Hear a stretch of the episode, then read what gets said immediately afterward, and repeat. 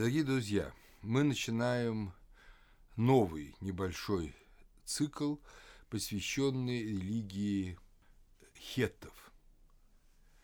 Это цикл связан с новым явлением в странах, в землях Переднего Востока. Впервые в наш мир, мир семитических народов, входят индоевропейцы. То есть тот огромный этнический субстрат, который сейчас составляет практически все народы Европы, Северную Индию, Иран, Армению. Индоевропейские языки – это языки, создавшие, в общем, современный мир. Современный мир. Но тогда мы видим их впервые. И мы видим их совсем не такими, какими увидим позже, там, скажем, когда будем изучать ведическую традицию Индии. Речь идет о Анатолии, о втором тысячелетии до Рождества Христова. Анатолия – это Восток, да, по-гречески. То, что мы называем полуостровом Малая Азия, то, что составляет сейчас большей часть азиатскую часть Турции, это огромное пространство, примерно тысячи километров в длину и 700 километров в ширину, по площади равное американскому штату Техас, заселенное давным-давно, потому что именно в Южной Анатолии были неолитические города читал Хьюг, Хаджелара, о которых мы говорили, а в северо-западной Анатолии тоже древний неолитический город, который мы называем Троя или Он. Этот э, регион прекрасно известный Библии. Он э, имеет очень сложную этническую природу. И что очень важно, что не понимали, скажем, в начале 20 века, но что мы должны ясно понимать, а у нас сейчас тоже это далеко не всегда понимают, в основном люди, связанные с политикой, это то, что язык и этничность, ну, как у нас иногда говорят, кровь, это разные вещи. Язык сам по себе не формирует этнос. Классический пример – чернокожие американцы говорят на английском языке точно так же, как их белокожие соплеменники. Но при этом этнически это другой народ. Кровь, естественно, раса – это другая, но язык один. В некотором смысле язык из многих народов и рас вроде бы сплавляет единый народ. Это так но тогда теряет всякий смысл разговора о расах. И поэтому сейчас многие ученые вообще не любят говорить о расе.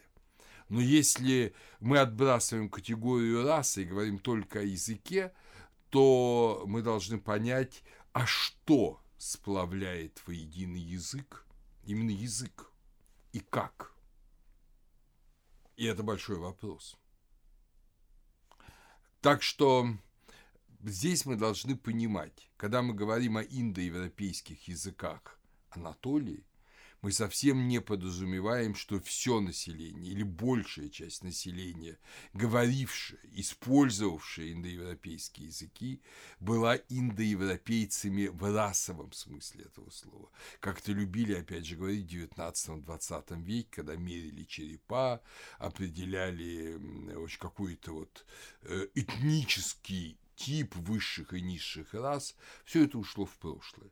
Язык приходит, конечно, у него есть носители, язык продолжает действовать, жить в очень этнически смешанной среде, и как тот же русский язык, вот у нас в стране э, становится языком многих различных этнических сообществ, которые по тем или иным причинам стали говорить на одном и том же языке. Вот это надо запомнить, когда мы говорим об Анатолии. И тем не менее, безусловно, язык не падает с неба, его приносят люди, а те, кто приносит язык, приносят определенную культуру, приносят определенные мировоззрение, которое распространяется вместе с языком на носителей других этнических форм жизни, на других этносов, как вот, скажем, в тех же Соединенных Штатах. Безусловно, современные э, чернокожие американцы имеют что-то в своем темпераменте, в своем отношении к жизни, отличное от белокожих американцев. И что-то, что их роднит с их далекими предками в Африке. Но, конечно, процентах это не определишь, но, безусловно, на 90% или там на 85% это один и тот же народ. Два цвета кожи, два корня этнического происхождения, но это один и тот же народ который, кстати говоря, хотя и воспринял в основном нормы вот этого белого американского типа, он, тем не менее, очень сильно отличен от белого же англоязычного типа на Британских островах. Потому что генезис переселенца в Америку и был иным, чем генезис задолго до этого того английского народа, который породил эти группы переселенцев. То есть это все очень непростые вещи, до сих пор мы далеко не можем их понять, и все эти упрощенные формы, там что кровь определяет все, что есть какой-то этнический генотип, это по большому счету чепуха. Такого этнического генотипа, как определяющего поведения, нет, видимо, нет. Хотя с помощью генов мы что-то можем сказать о происхождении того или иного народа. И вот после того, как я сказал это предисловие, видимо, можно обратиться непосредственно к истории формирования индоевропейской цивилизации в Малой Азии. Малая Азия – это и тогда, и теперь – это очень такой контрастный регион.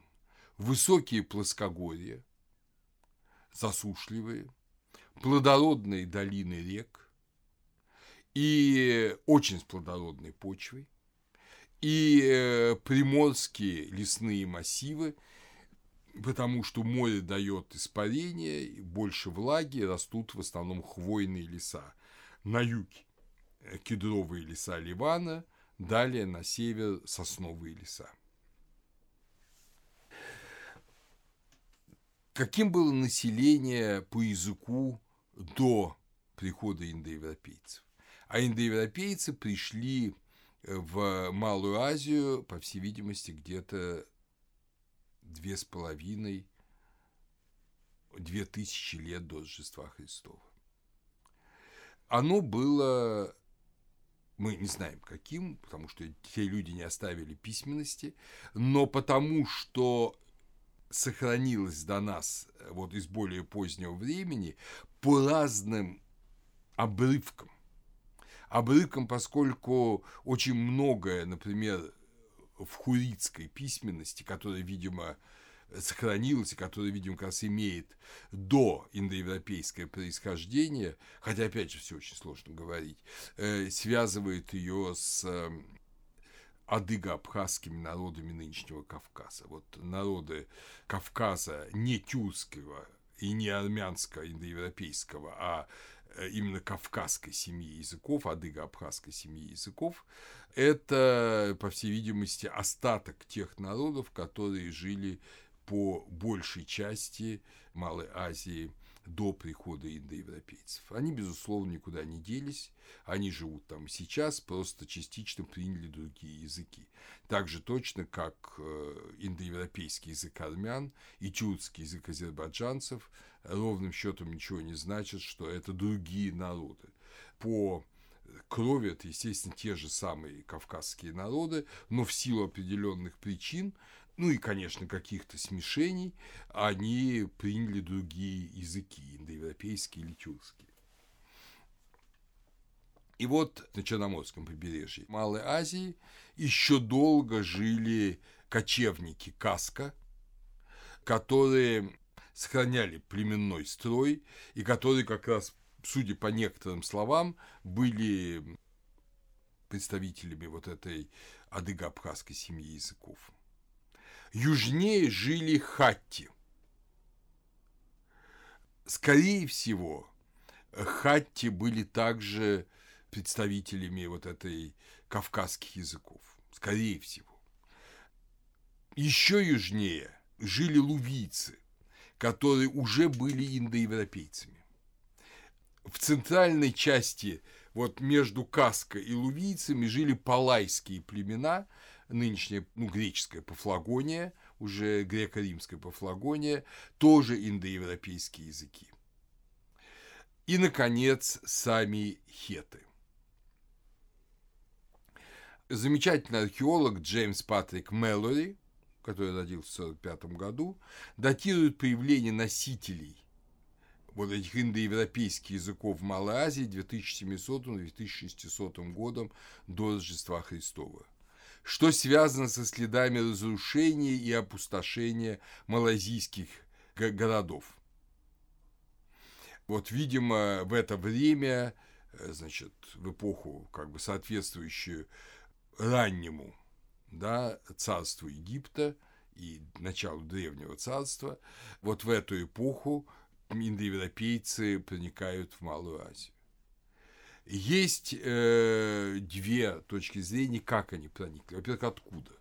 Ну, сейчас большинство ученых соглашаются с тем, что индоевропейцы пришли в Малую Азию из этого большого вот региона, который расположен между Карпатами и Уралом, этой степи, травянистой степи, которые сейчас вот обнимают Южную Россию и Украину.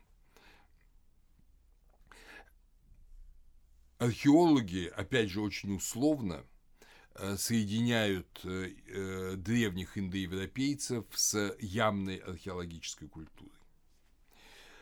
Но понятно, что письменных текстов-то нет, поэтому мы можем только гадать. Кстати говоря, самые ранние зафиксированные, датированные индоевропейские тексты – это как раз тексты хет потому что ведическая традиция была записана намного позже, хотя, по всей видимости, тексты более ранние. Еще один очень важный момент, забегая немножко вперед.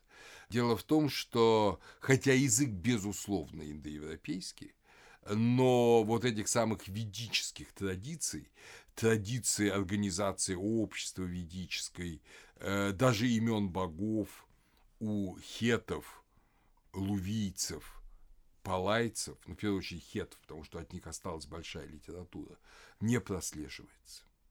Мы видим, что вот эти индоевропейцы, которые пришли э, в Малую Азию, они э, были индоевропейцами, но не были носителями вот той самой знаменитой ведической традиции, которая так или иначе читается и у кельтов на Западе, и у осетин на Северном Кавказе, ну уж и, конечно, у иранцев и индийских ариев.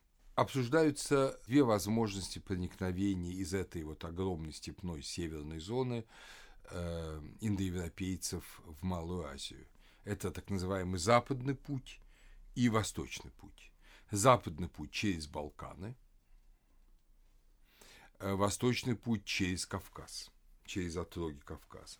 Но поскольку индоевропейцы, по всей видимости, путешествовали семьями, именно поэтому, собственно, происходило не растворение, а трансляция индоевропейского языка, то, видимо, они на повозках с валами, э, с телегами э, по горам Кавказа такое вряд ли проходило бы легко. Скорее всего, все-таки диффузия шла с запада. И большинство ученых склоняются к тому, что индоевропейский вот этот субстрат пришел в Малую Азию, хетский именно субстрат запада. Именно он не принес древней ведической традиции. Вот они были индоевропейцы, но не принесшие древней ведической традиции. Некоторые люди, некоторые есть сторонники вообще того, что индоевропейцы появились в Малой Азии, что это их прародина. Но сейчас эта точка зрения находит очень мало сторонников. И лингвистов, и археологов. Интересно, что э, хотя у нас сохранилось не так много верифицируемых останков хетов, попытки генетического анализа пока не привели к положительным результатам. То есть язык индоевропейски, а генетически вот этот степной геном, э, индоевропейский геном степи, он не выявлен нигде. Опять же загадка. Можно предположить, что на индоевропейских языках говорили местные люди, а самих носителей было немного, и поэтому пока их не нашли. То есть вопросы все новые и новые. Но надо сказать, что те, кто обитали до индоевропейцев, называют условно проанатолийцы, условно считают, что это адыга-абхаз, как я уже сказал, семья языков, но никаких доказательств этого нет. Безусловно, там люди жили, мы их находим, культурные слои есть, но кто они были этнически, мы не знаем. Скорее всего, не семиты, а именно вот э, кавказцы. Но это только предположение. Само слово «хетты» происходит от названия города, которым управляли хеты, захватили кеты. Это Хатуша. То есть это фактически жители города или страны со столицей в Хатуше. Сама себе Хатуша – это не хетское название. То есть самое название происходит от э, города. Это самоназвание известно, мы сейчас об этом скажем, но сами хеты называли себя Несили или Канесили. Опять же, свой язык называли Неса, язык Неса. Опять же, это не какое-то, знаете, как часто говорят, что люди себя называют человек, ну и так. Нет, нет, нет, все намного проще. Неса – это хетское название на языке э, хетов – города Каныш, хорошо известного города Малой Азии, где находилась большая торговая колония сирийская. Колум. Колум – это торговая колония, то есть самоуправляющийся город, не входящий ни в какое государственное образование. Вот таким было во втором тысячелетии до Рождества Христова город Каныш, и тогда уже жили хеты, они называли этот город Неса. И этот город находился около местечка Кюльтепе, близ города Кайсыри, современного турецкого. И этот город был захвачен хетами и превращен в их первую столицу – Каныш, по-хетски Неса – и, соответственно, они сами себя называли Несилия, э, Канесили. Вот такое происхождение. Опять же, мы не можем по этому происхождению ничего сказать о том, откуда этот народ, что он из себя значит.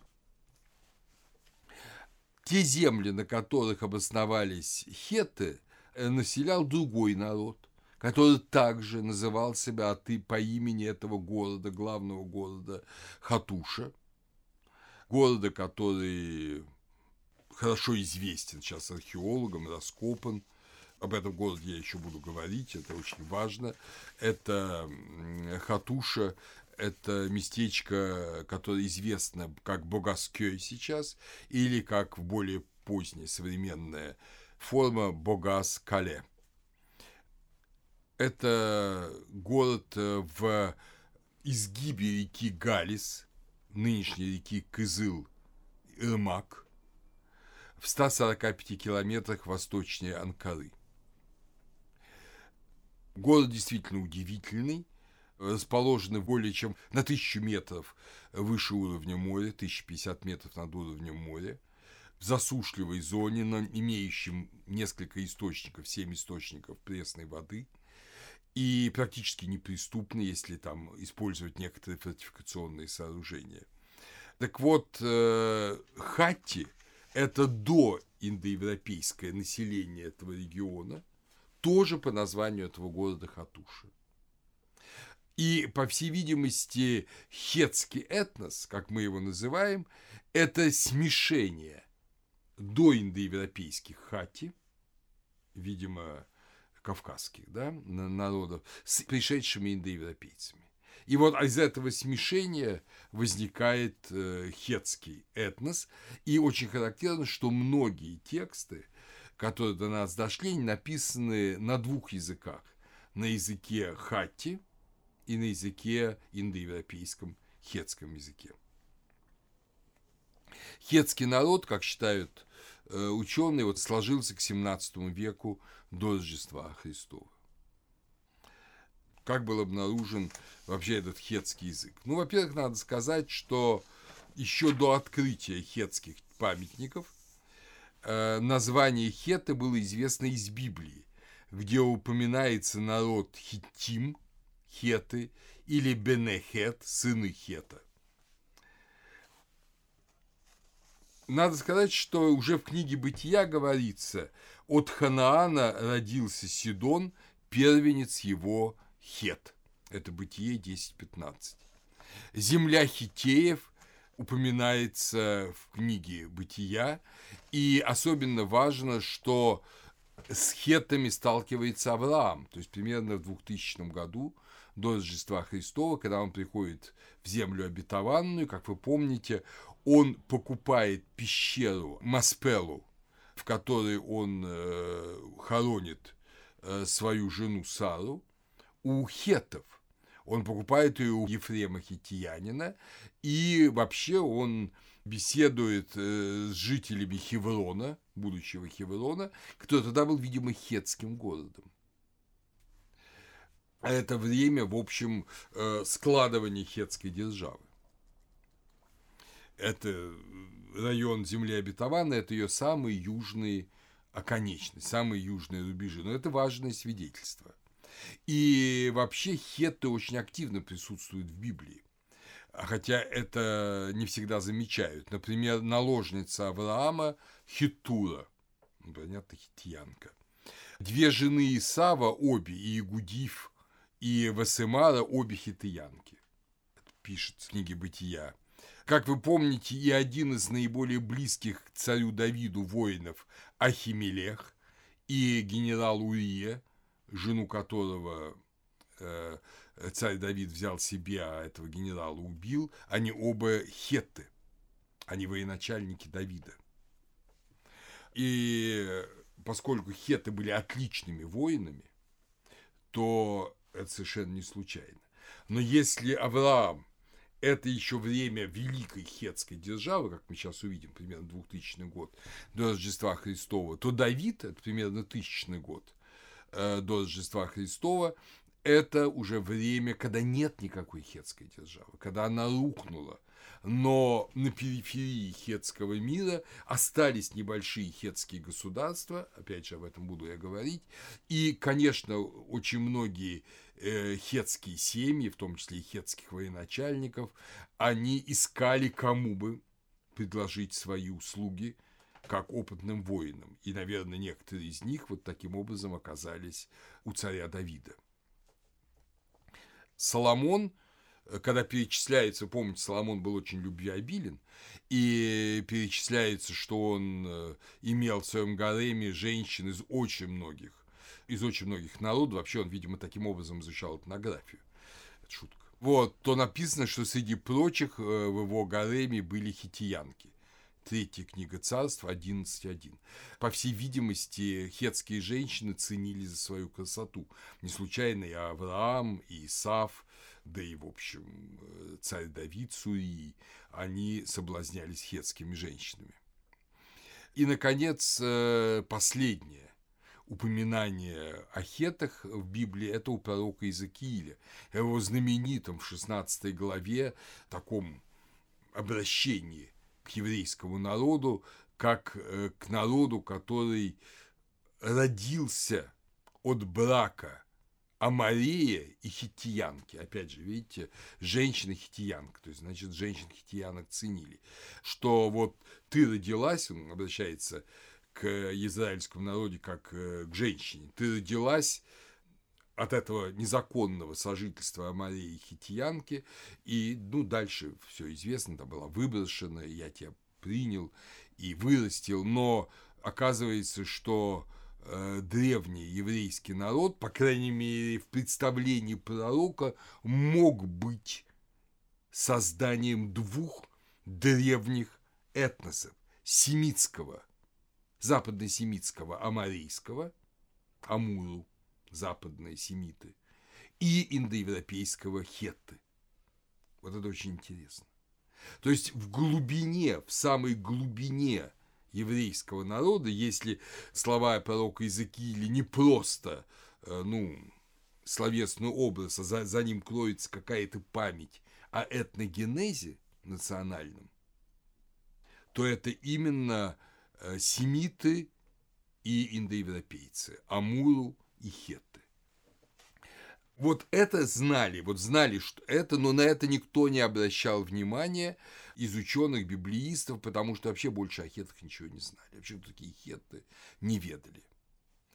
В Илиаде, в Илиаде упоминается народ китейцы, Китаи, значит, множественное число, Китаи, э, или Китой э, в произношении Эразмовым, который долгое время рассматривался как мифический. Очень любят на этих мифических народах Илиады.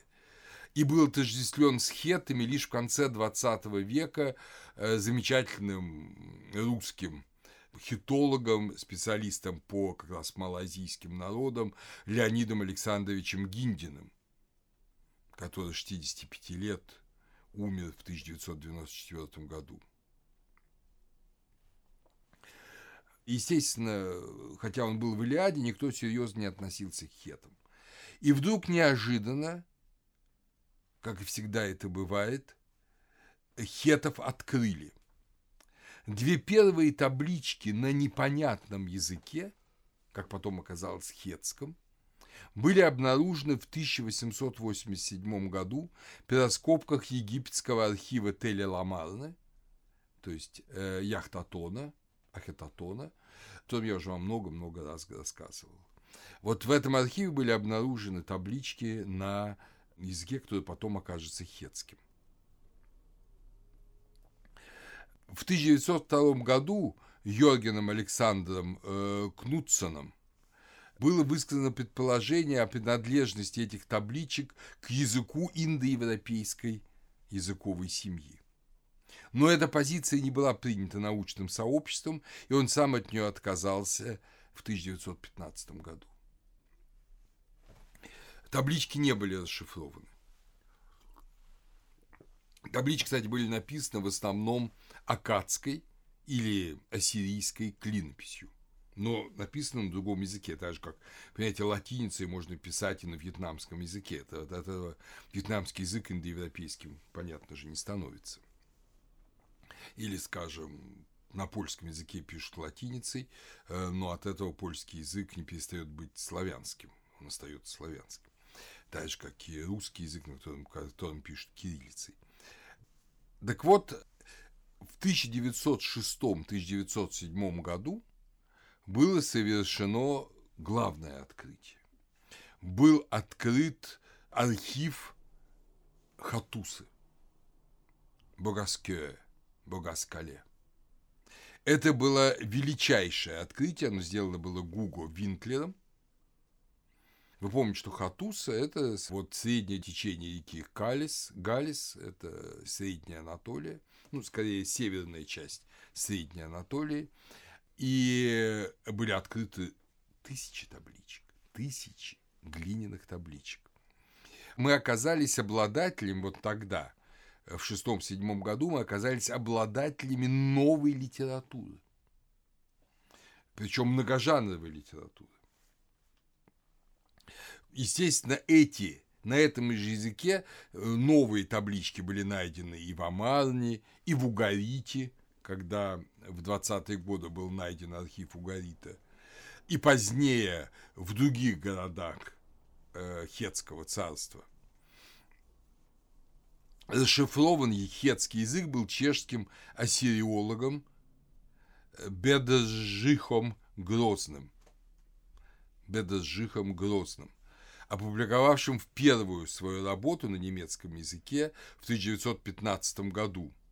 И он как раз соединил этот язык с хетским языком окончательно. В 17 году он опубликовал большую работу по истории хетов и по их языку. история раскрытия индоевропейской сути хетского языка – это, как всегда, замечательная и занимательная история. Он обнаружил в одном непонятном тексте, будущем хетском тексте, шумерское слово «нинда». «Нинда» по-шумерски «хлеб». А я вообще должен сказать, что вот это э, субстрат малазийский, там, как и у нас сейчас, да, у нас сейчас легко обнаружить в русском языке массу заимствований из, скажем, англосаксонских языков, из французского языка, ну, даже из тюркских языков. То есть, э, в этом смысле, вот такой же котел языков был в Малайзии. Вот он обнаружил слово «хлеб», а к нему предлежало слово которое, если его транслитировать латиницей, а было бы примерно так. Ейза, затыни. То есть э, он предположил, что это по-индоевропейски, по-хетски означает «вы едите хлеб». Ейза, тыни, значит, первое, езан, немецкое эссен, означает «есть», «есть» в форме настоящего времени они тогда э, корреспондируют с древнеиндийским «ни», греческим э, «нин», древненемецким «ни», чешским «ныне» и нашим русским «ныне», то есть означает «теперь». Таким образом, это слово можно было перевести «теперь, ныне вы едите хлеб».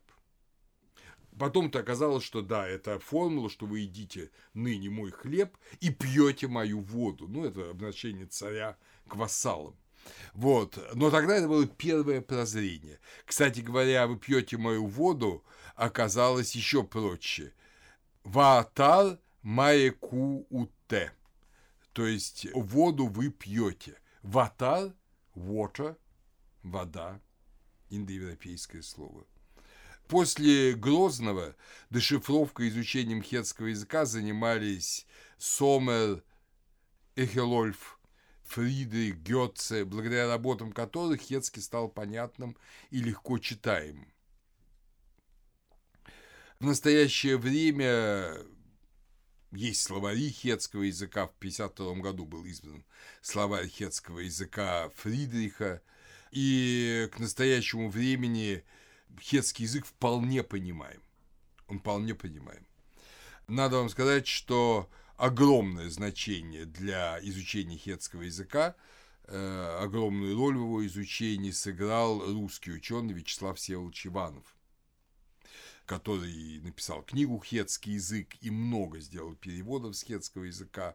Его учеником является, кстати говоря, являлся, к сожалению, он умер, первый президент э, Абхазии Вячеслав Арзенберг который тоже был прекрасным хитологом, и его книга о анатолийских ритуалах, она связана именно с дохетским и хетским субстратами, и он, как сам представитель адыго-абхазской семьи языков, конечно, с особым интересом изучал э, вот эту традицию, древнейшие традиции третьего-второго тысячелетия, ну, если угодно, э, своих древних народов, близких этнически абхазам. Так что, как все удивительно, да, через тысячелетия соединяется.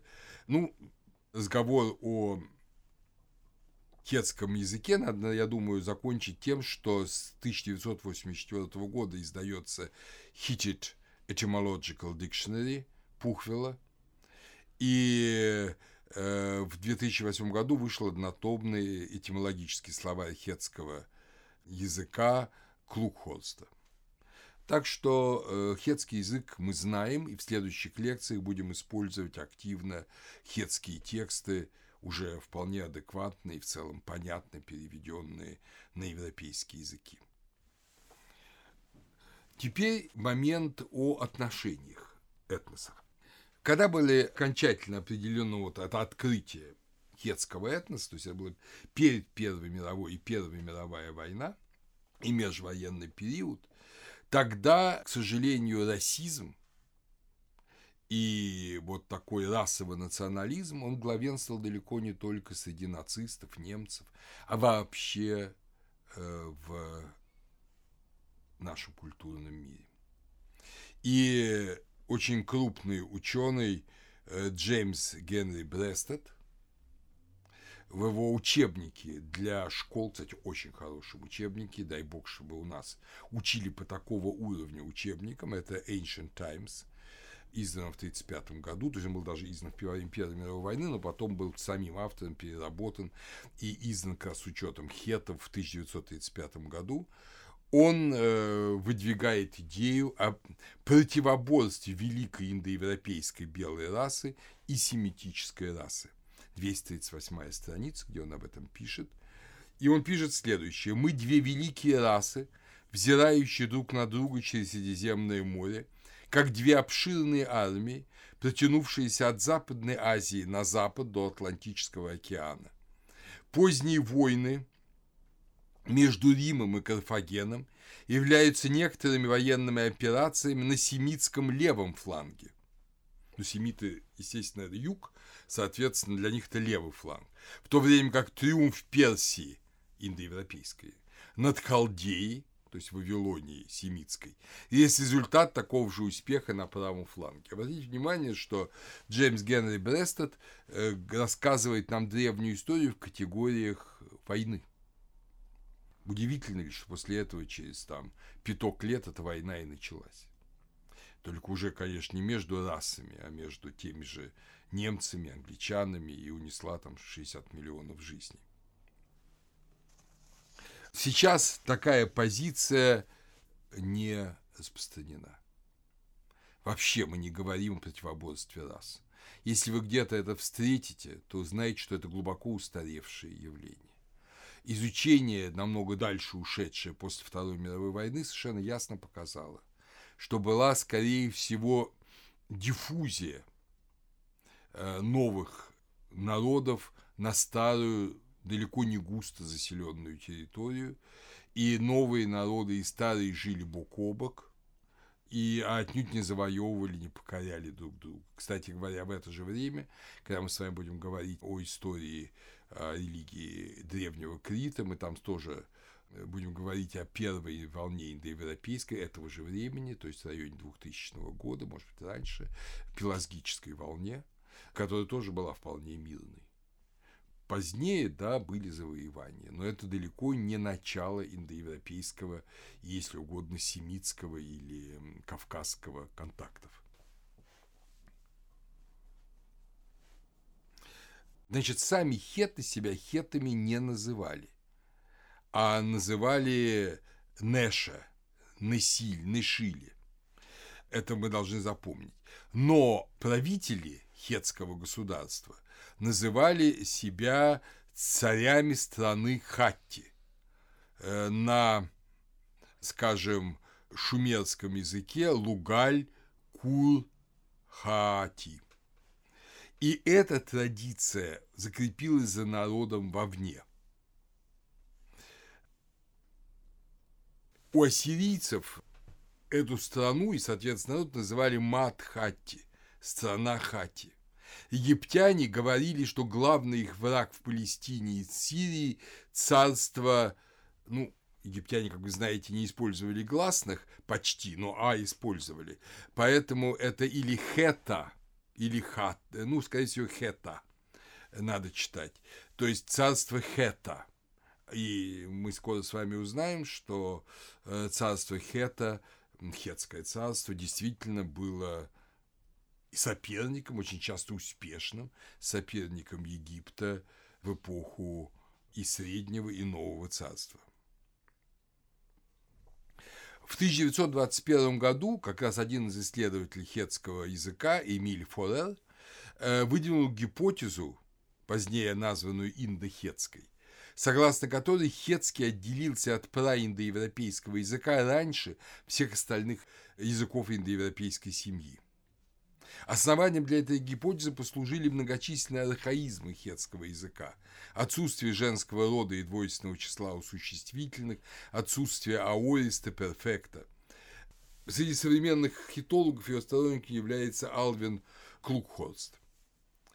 Так вот, эта точка зрения для нас религиоведов особенно интересно тем, что поскольку он отделился э, очень рано, если это так, то он, соответственно, несет в себе ведь не только языковые особенности, он несет в себе и определенные культурные особенности, то есть, скажем, религиозное видение эпохи своего отделения.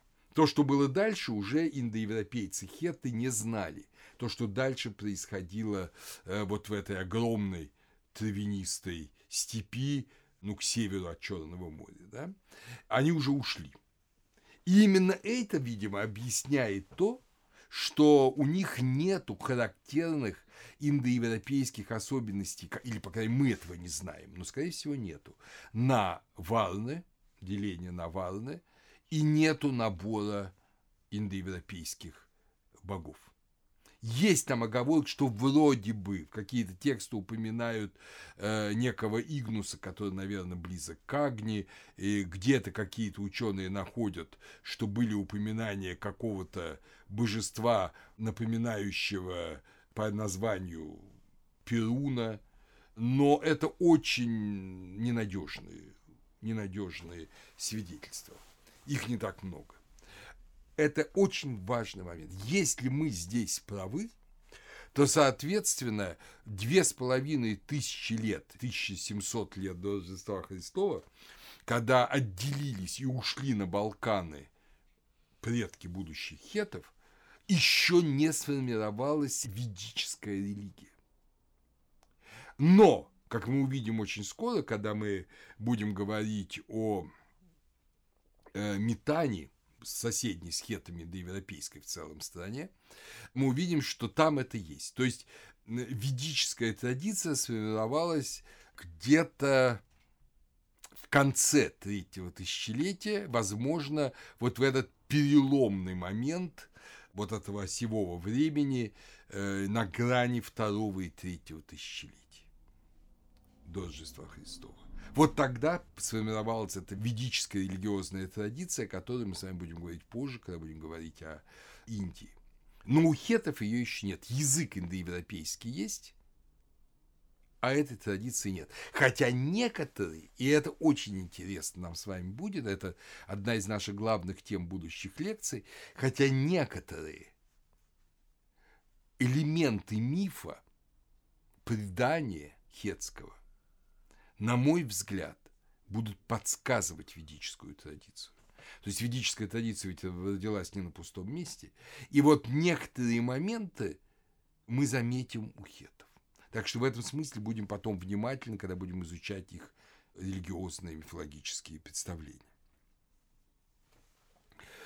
Возвращаясь к языку, замечу, что значит, для второго тысячелетия характерны индоевропейские языки палайский, лувийский, хетский и какой-то индоевропейский язык, который использовали в стране Метани, главный этнос которой – хуриты.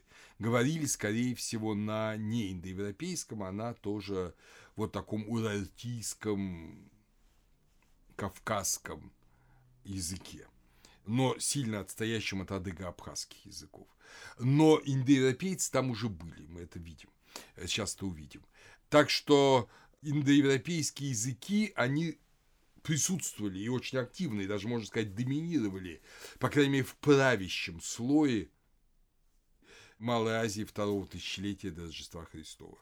А в первом тысячелетии до Рождества Христова Малая Азия была просто индоевропейской, но совсем не греческой. Все эти языки первого тысячелетия – лидийский, ликийский, корейский, сидецкий, писидийский, о которых мы слышим в деяниях, скажем, апостола Павла, когда он посещает э, города Малой Азии. Это языки древние индоевропейские языки, но э, совсем не греческие, для греческого уха непонятные. Только сельджукское завоевание ну, начала второго тысячелетия после Рождества Христова, только сельджукское завоевание сделало постепенно Малую Азию тюркской. До этого она была, говорила на индоевропейских языках.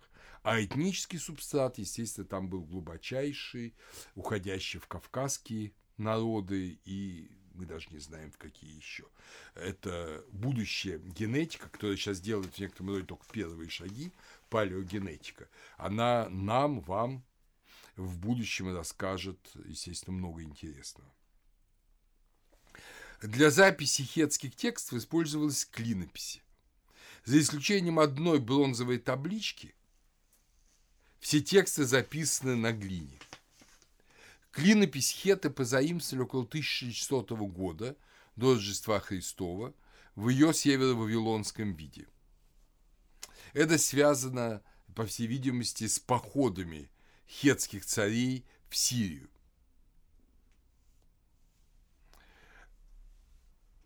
Первоначально тексты записывались на акадском языке. То есть индоевропейский язык не употреблялся. У нас есть отдельные только индоевропейские слова более раннего времени.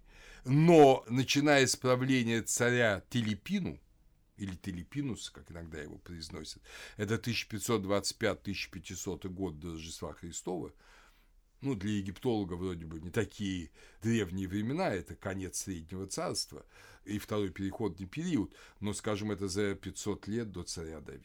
Это, э, если говорить о традиционной хронологии, это только-только еврейские народы приходят в Палестину. Хетская клинопись изменялась во времени, и у нас сейчас ученые выделяют древнехетское письмо, среднехетское и новохетское письмо – Памятников хетского письма сохранилось больше, чем памятников любого другого анатолийского языка. Основное место находок – это, конечно, Хатуса, где открыт вот этот царский архив. Вообще, само городище Хатуса, Богаскале, было обнаружено в 1834 году, но раскопки там ведутся с 1906 года. В 1986 году раскопки Хатусы были включены в список всемирного наследия ЮНЕСКО. И мы сейчас, если приедем в Хатусу, мы увидим эти колоссальные циклопические развалины, стены, фланкирующие характерные такие толстомордые львы, огромные основания, фундаменты храмов, гигантских храмов, 8 храмов в Хатусе. Это город, который по величине был больше, вот в середине второго тысячелетия до Рождества Христова, был существенно больше Вавилона и он равен Ниневии, столице Ассирии, которая была вот э, такой же величины, как Хатуса, только к концу второго, начала первого тысячелетия до Рождества Христова. В э, Хатусе найдено около 30 тысяч глиняных табличек. Другие места э, находки – это Машат-Хьюк, 117 табличек, э, Спинува, ныне Артакей, примерно даже выше трех с половиной тысяч табличек, ну и другие места, где найдены небольшие группы памятников. Самый древний памятник хетского языка – это надпись царя Анитты, 18 век до Рождества Христова, записанный акадской клинописью. Этот э, текст Аниты он э, как раз в Канеше, в Нессе найден. В нем содержится упоминание, что Анитта и его отец Питхана, цари города Кусара, завоевали центральную Анатолию, включая Несу, Канеш. Вот это произошло где-то около 1800-1700 года до Рождества Христова. Вы видите, Питхана – это уже индоевропейский корень и да и они-то тоже. Они создали государство в долине реки Галис, но вскоре после смерти Аниты государство было завоевано Ассирией. Однако последующие цари Хатти именовали Аниту своим предком. После этого кетское государство было воссоздано царем, которого именовали именем мифического, видимо, первого царя, потом это стало просто термином, обозначающим царь, монарх, Табарна или Лабарна. Его именовали Табарна II, а когда он завоевал Хатушу, он завоевал Хатушу как раз, его стали именовать Хатусилис. Это его годы правления 1650-1620 годы. Именно он, получив престол в Кусаре, в Нессе, покорил Хатушу. Он завоевал Северную Сирию, Алеппо, Алалах, все эти города, да, Халеб нынешний, которые нам хорошо известны, они вот, видите, тогда уже вполне существовали. И его внук и наследник Мурсилис в 1595 году завоевывает Вавилон, в котором тогда правил потомок Хамурапи сам судит Тана. Он также победил хуритов, живших на левом берегу Ефрата в Северной Месопотамии. Муж сестры Мурсилиса по имени Хантили убил Мурсилиса и занял трон. И царствовал 30 лет, до 1560 года, но также был убит в результате переворота, и эпоха 1559-1525 года – это эпоха дворцовых переворотов, которая привела к распаду древней хетской державы. Мы так хорошо знаем историю хетов, мы действительно знаем очень хорошо. Конечно, это не современная история, но ни одну историю ни одной страны, даже Египта, мы так хорошо не знаем из аутентичных текстов, как э, историю Хетского царства. Это потому, что хетты писали свои истории, хроники и сохраняли их. И до нас дошли вот эти хроники, ну, летописи фактически которых большое внимание уделяется и дворцовым переворотам, и завоеваниям, и военным походам. Так что если отбросить подозрения некоторых сверхскептических ученых, что тексты это в основном дошли до нас в более поздних версиях, то есть э, таблички это 13, 14, 13 века, эм, э, но, видимо, их просто переписывали. Но некоторые говорят, что это вот специально, это выдуманная история ради того, чтобы оправдать власть царей более позднего времени. С трудом в это верится, скорее всего, это реальная история. Так что мы себе представляем, да, эта история, это обычная история всех народов, когда честолюбие, тщеславие, желание вырвать власть из рук другого, она очень-очень является мощным мотивом исторического действия, к сожалению. Являлась, является до сих пор. Соперником хеттов э, на востоке становится страна Митани, Ханигальбат, земля хуритов. Вот именно у хуритов впервые самые ранние исторически фиксированные, потому что они употребляются в договорах и мы точно знаем, когда эти договоры были составлены, это 14 примерно век, именно у хуритов впервые упоминаются имена классических индуистских богов, богов ведической религии, Митры, Варуны и братья Насаки. Высший слой а уже у хуритов есть этот высший слой, это высшее, ну, протоварна, именуется Мариянну.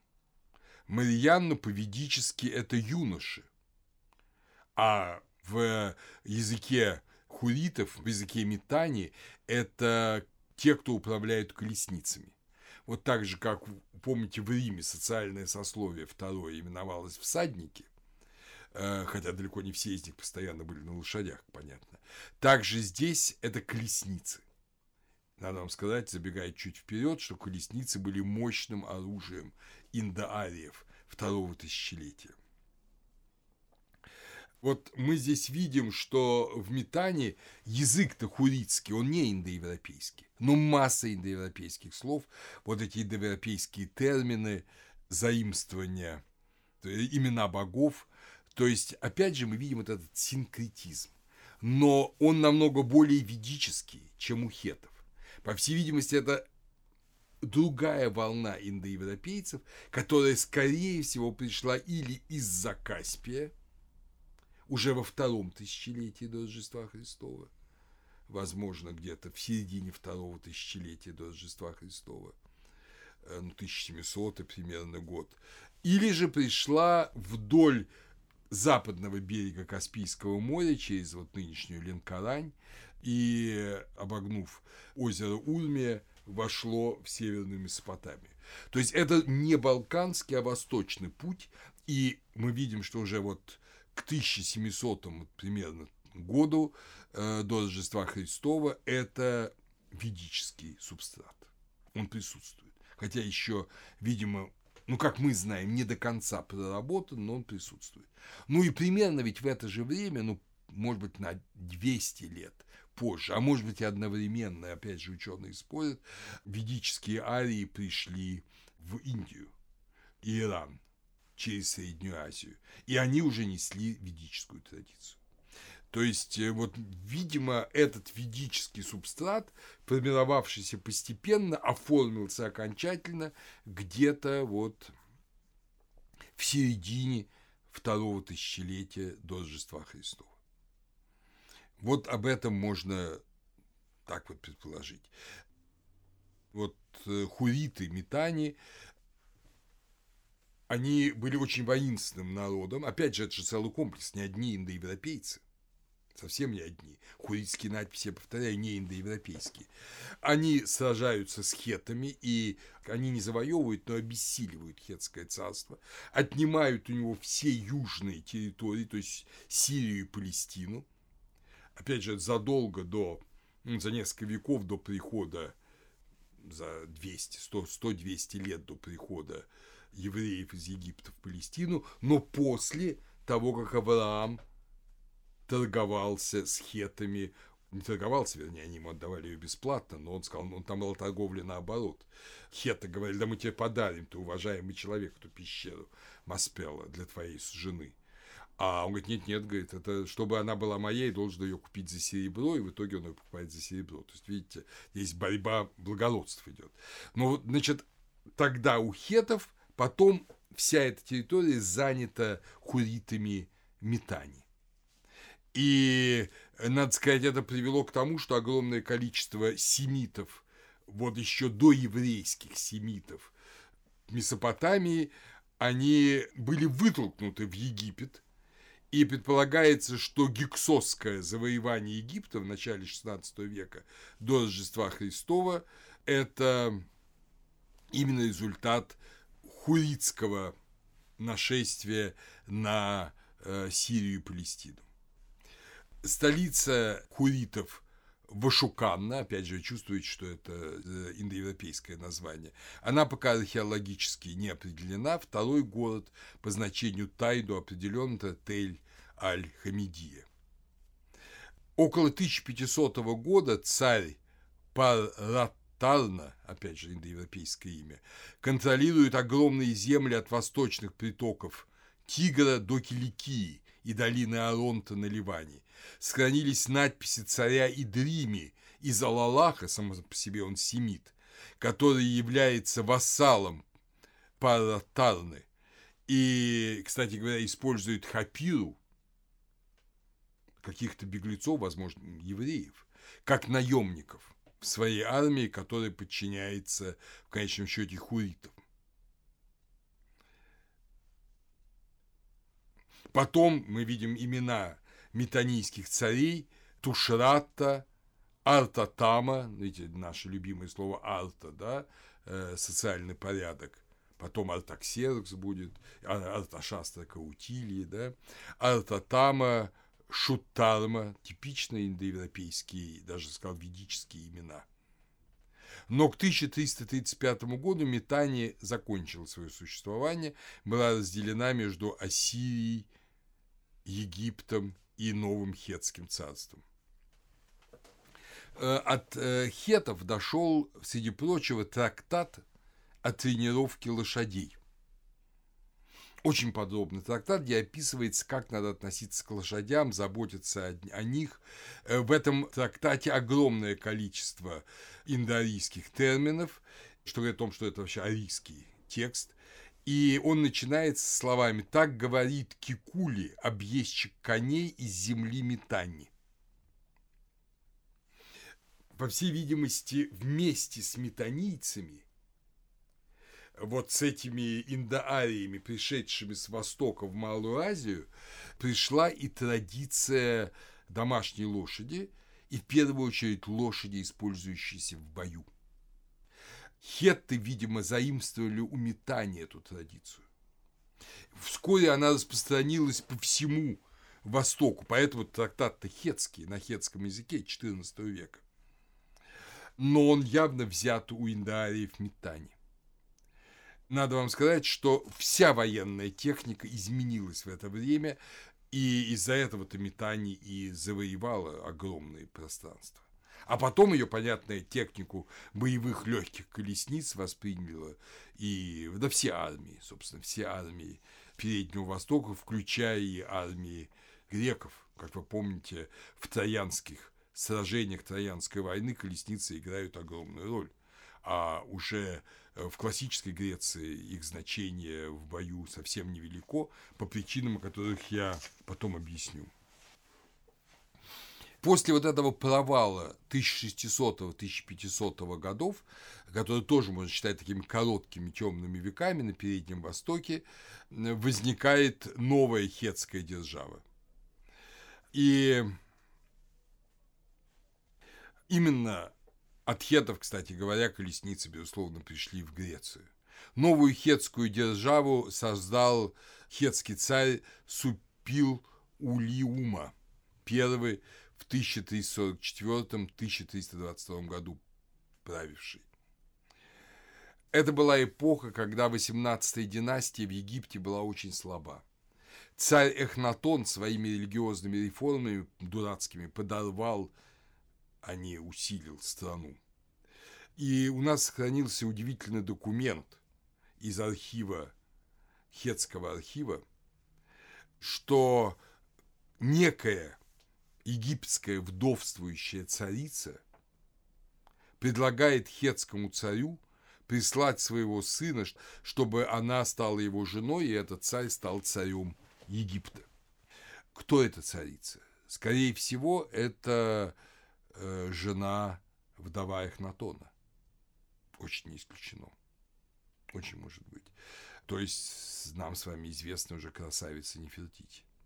Но точно мы ее по имени не знаем долго советовался хетский царь, как ему поступить, не верил египтянам, правильно делал, сразу же скажем.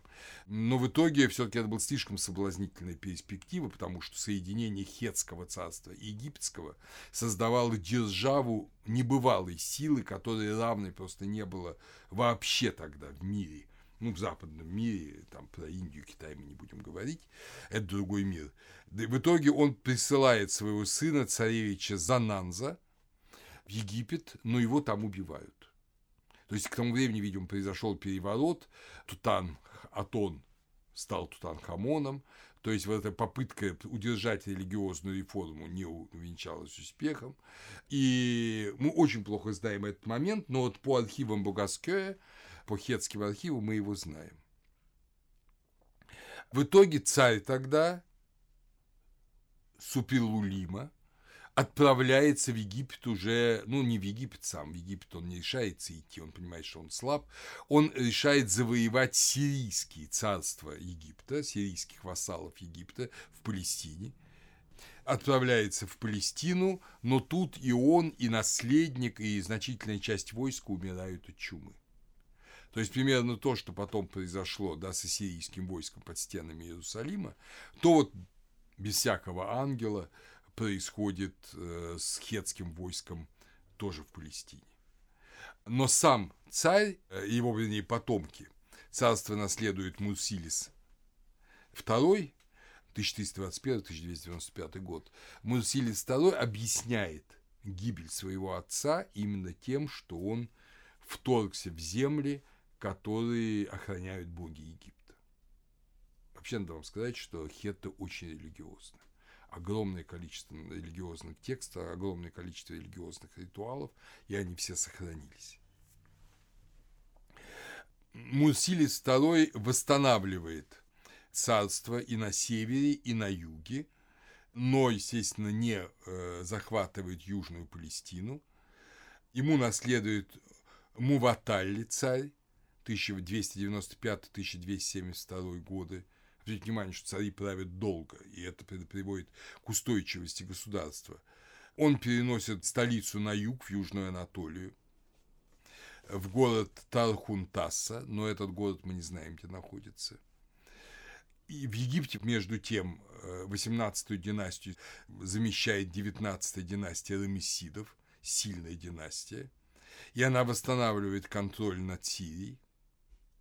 И э, таким квинтэссенцией, вот центральным моментом этого нового усиления Египта является знаменитая на весь мир Кадешская битва. Э, битва хетского царя Муваталли с Рамсесом II в 1274 году. Кстати говоря, эта битва – это последняя великая битва, если угодно, бронзового века, то есть с бронзовым оружием. Потом уже железное оружие вытесняет бронзу. Битва на колесницах. Все армии к тому времени используют колесницу. Понятно, это происходит за сколько? Почти за 300 лет, за 300 лет до э, воцарения царя Давида. Потому что вы себе представляли библейский контекст. То это время начала судейского правления в библейской Палестине. Брат Муватали Хатусили III сверг сына Муватали Мусилиса III, который правил пять лет, и Хутасилис правил 30 лет с 1267 по 1237 год.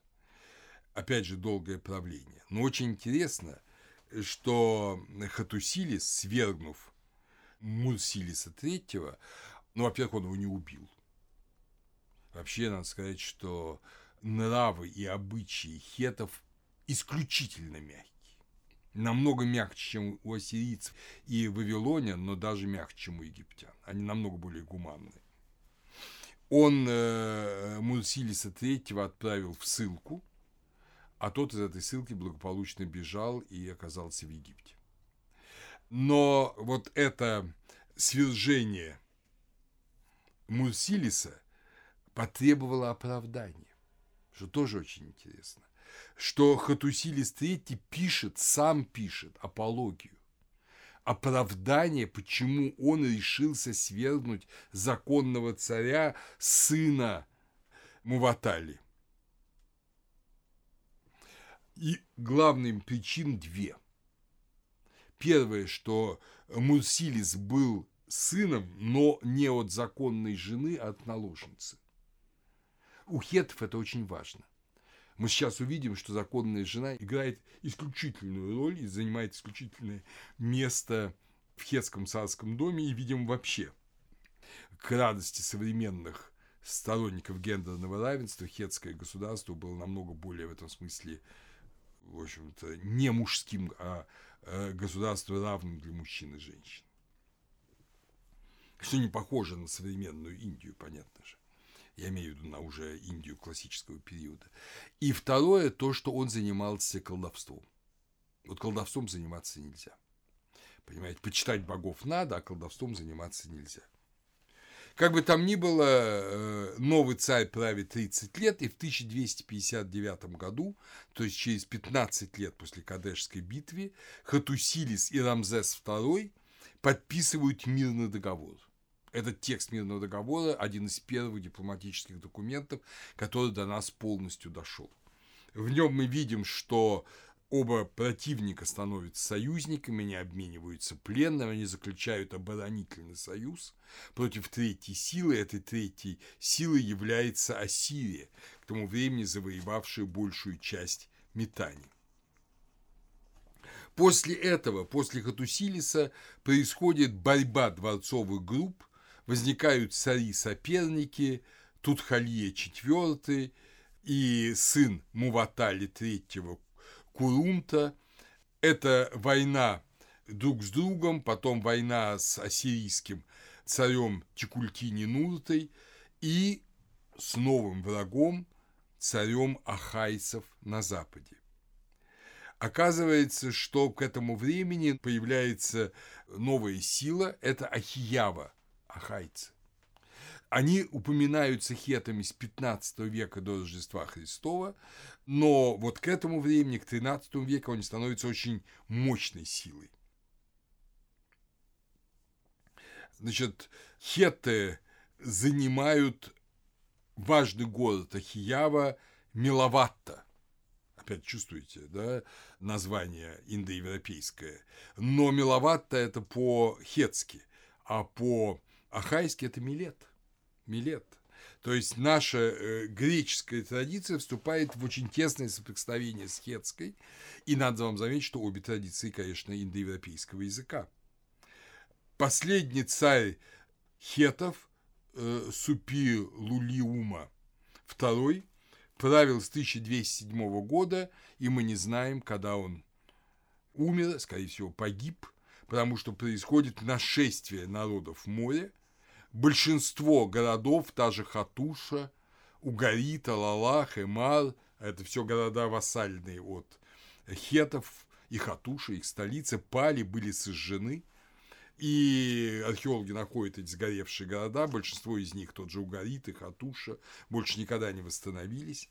Но династия хетская на несколько веков сохранилась в Кархимише, на Ефрате и в некоторых других, некоторых других местах э, на периферии бывшего хетского царства. Именно оттуда хетских опытных военачальников рекрутируют в том числе и первые цари Двидида. Отсюда и Урия хитиянин. Тогда понятно, почему он хитиянин, откуда он родом. И вот так вот складывается хетское царство. Теперь э, немножко о, чуть-чуть совсем, о том, как устроено было хетское государство. Оно было устроено не так, как были устроены даже древние шумерские города. Народное собрание Панку – играл там намного большую роль. И царь Лабарна или Табарна, это название ну, царя, да, был ограничен в своих правах очень сильно. Он не мог сам определить себе преемника. Он только мог предложить преемника народному собранию, и народное собрание говорило, приемлем этот преемник или не приемлем, или выдвигало своего представителя. Народное собрание судило представителей царского рода за убийство и за мятежи против законного правителя или за э, вот эти действия, которые могли привести к гражданской войне. То есть вот то, что потом в индоевропейской традиции появилось как сабха, э, собрание, да, и сейчас Лок Сабха, Нижняя палата индийского парламента, народное собрание, вот это, как Панку, было, видимо, известно уже тогда хетам. Это, видимо, какая-то очень древняя традиция. Вторая интересная традиция – это традиция царицы. Ее титул был Тавананна, Тавананна, и царица была независимым политическим деятелем. Она сама вела международную переписку, неслыханная вещь на Переднем Востоке. Так, например, жена Хатусилиса III, Пудухепа, обсуждает с Рамзесом II, великим царем, его женитьбу Рамзеса на ее дочери. Не Хатусилис, а его жена. Это не вообще, наверное, нигде больше. То есть женщина играет огромную роль, и мы видим, что во многом конфликты – очень многие конфликты в царском доме, даже конфликты, приводящие вот к этим междоусобицам, болезненным для любого государства, часто обрушающим хетскую державу, они происходят из того, что древняя традиция, когда наследует муж сестры правителя, вступает в противоречие с традицией передневосточной, уже семитской, когда наследует сын правителя. То есть мы видим такой конфликт. Царь э, Телепинус в 1525-1500 году правивший принял закон о престолонаследии вот семитского типа, что сыновья царя, а затем мужья дочерей царя могут править. Но до конца этот закон не действовал. И все равно место царицы и женской линии было очень сильным. До нас сохранился кодекс царя Хатусилиса, около 200 статей, очень подробный юридический кодекс. Опять же, конечно, Месопотамия, кодекс Хамурапи, кодекс, э, вы знаете, месопотамских правителей, но и большая традиция, конечно, и арийская э, законных кодексов. Она существует. Но что интересно, что Хатусилис, кодекс Хатусилиса вообще не знает смертной казни. Вообще ее нет. Даже за убийство полагается очень большая, но пеня, то есть штраф. Не убийства и не членовреждения. То есть никаких отрезанных носов, ушей, выколотых глаз не знает кодекс Хатусильца, хотя их отлично все это знает Ассирия и даже и в Египте это есть, но только тут может только царь принуждать. Здесь только экономические наказания. И особенность кодекса Хатусилиса, и он сам это отмечает в преамбуле, что он решил существенно смягчить наказание. Например, раньше за кражу одной головы скота полагалось пение в 30 голов скота. То есть ты, если украл, ты должен заплатить как за 30 коров, если украл одну корову. Теперь только за 15. Опять же делает мягче все эти вещи.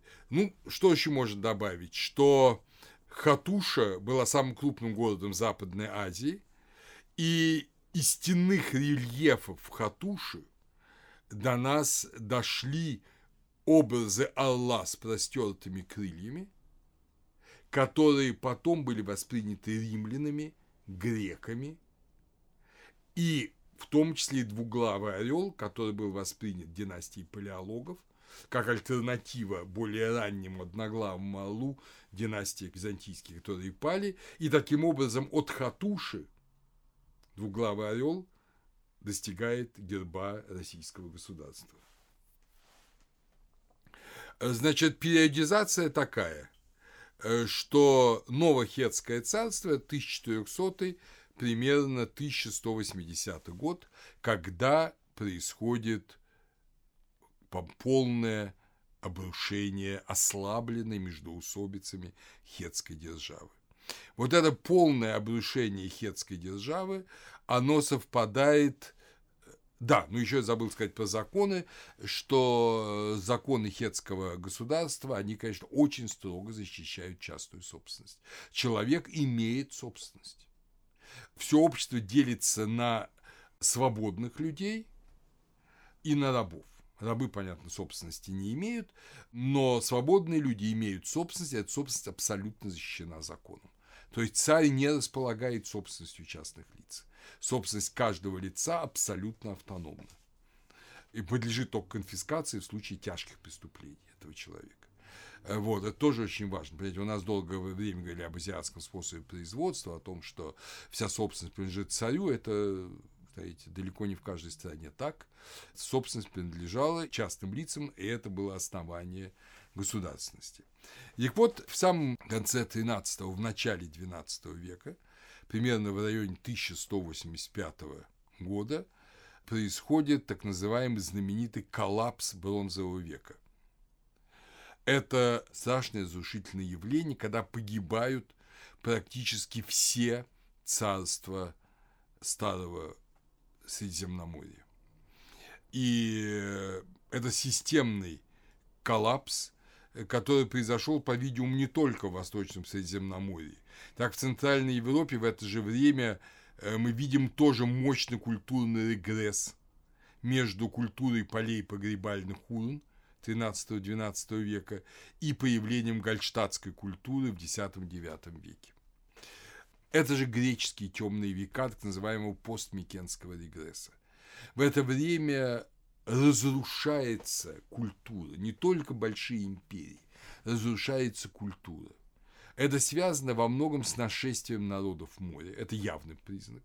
То есть э, бывшие ахайцы, вот эта Ахиява, они вытесняются дарийцами из своих родных мест, новая индоевропейская волна, из своих родных мест, из Греции, из Крита, и они бросаются в Малую Азию, тем более там есть крепости, есть форпосты, разрушают по дороге Хетское царство, потом уходят в Палестину, они становятся вот эти самые филистимляне, это Ахиява, и э, пытаются прорваться в Египет, но их э, останавливают египетские цари. Они не могут прорваться в Египет.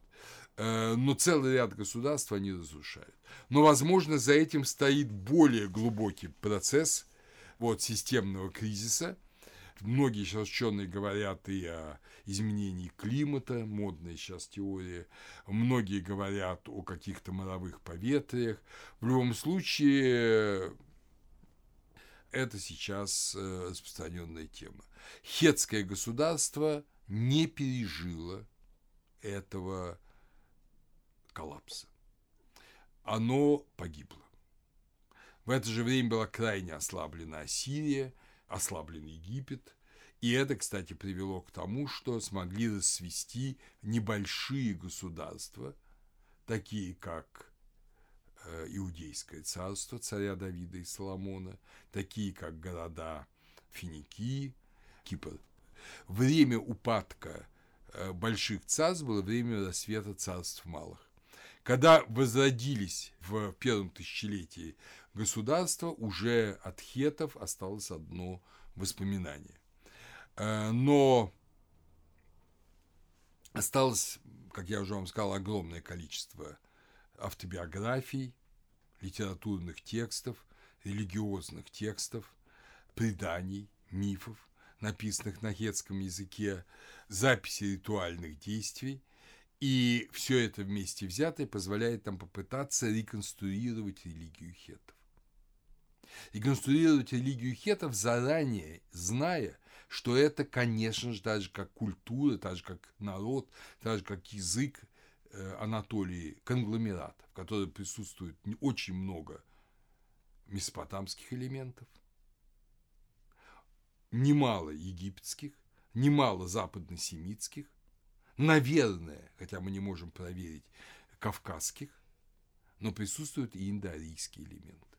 И, конечно, нам особо интересно выявить, каким был индоарийский элемент этой религиозной традиции до складывания ведической религии. Вот этим мы именно и займемся на следующей лекции.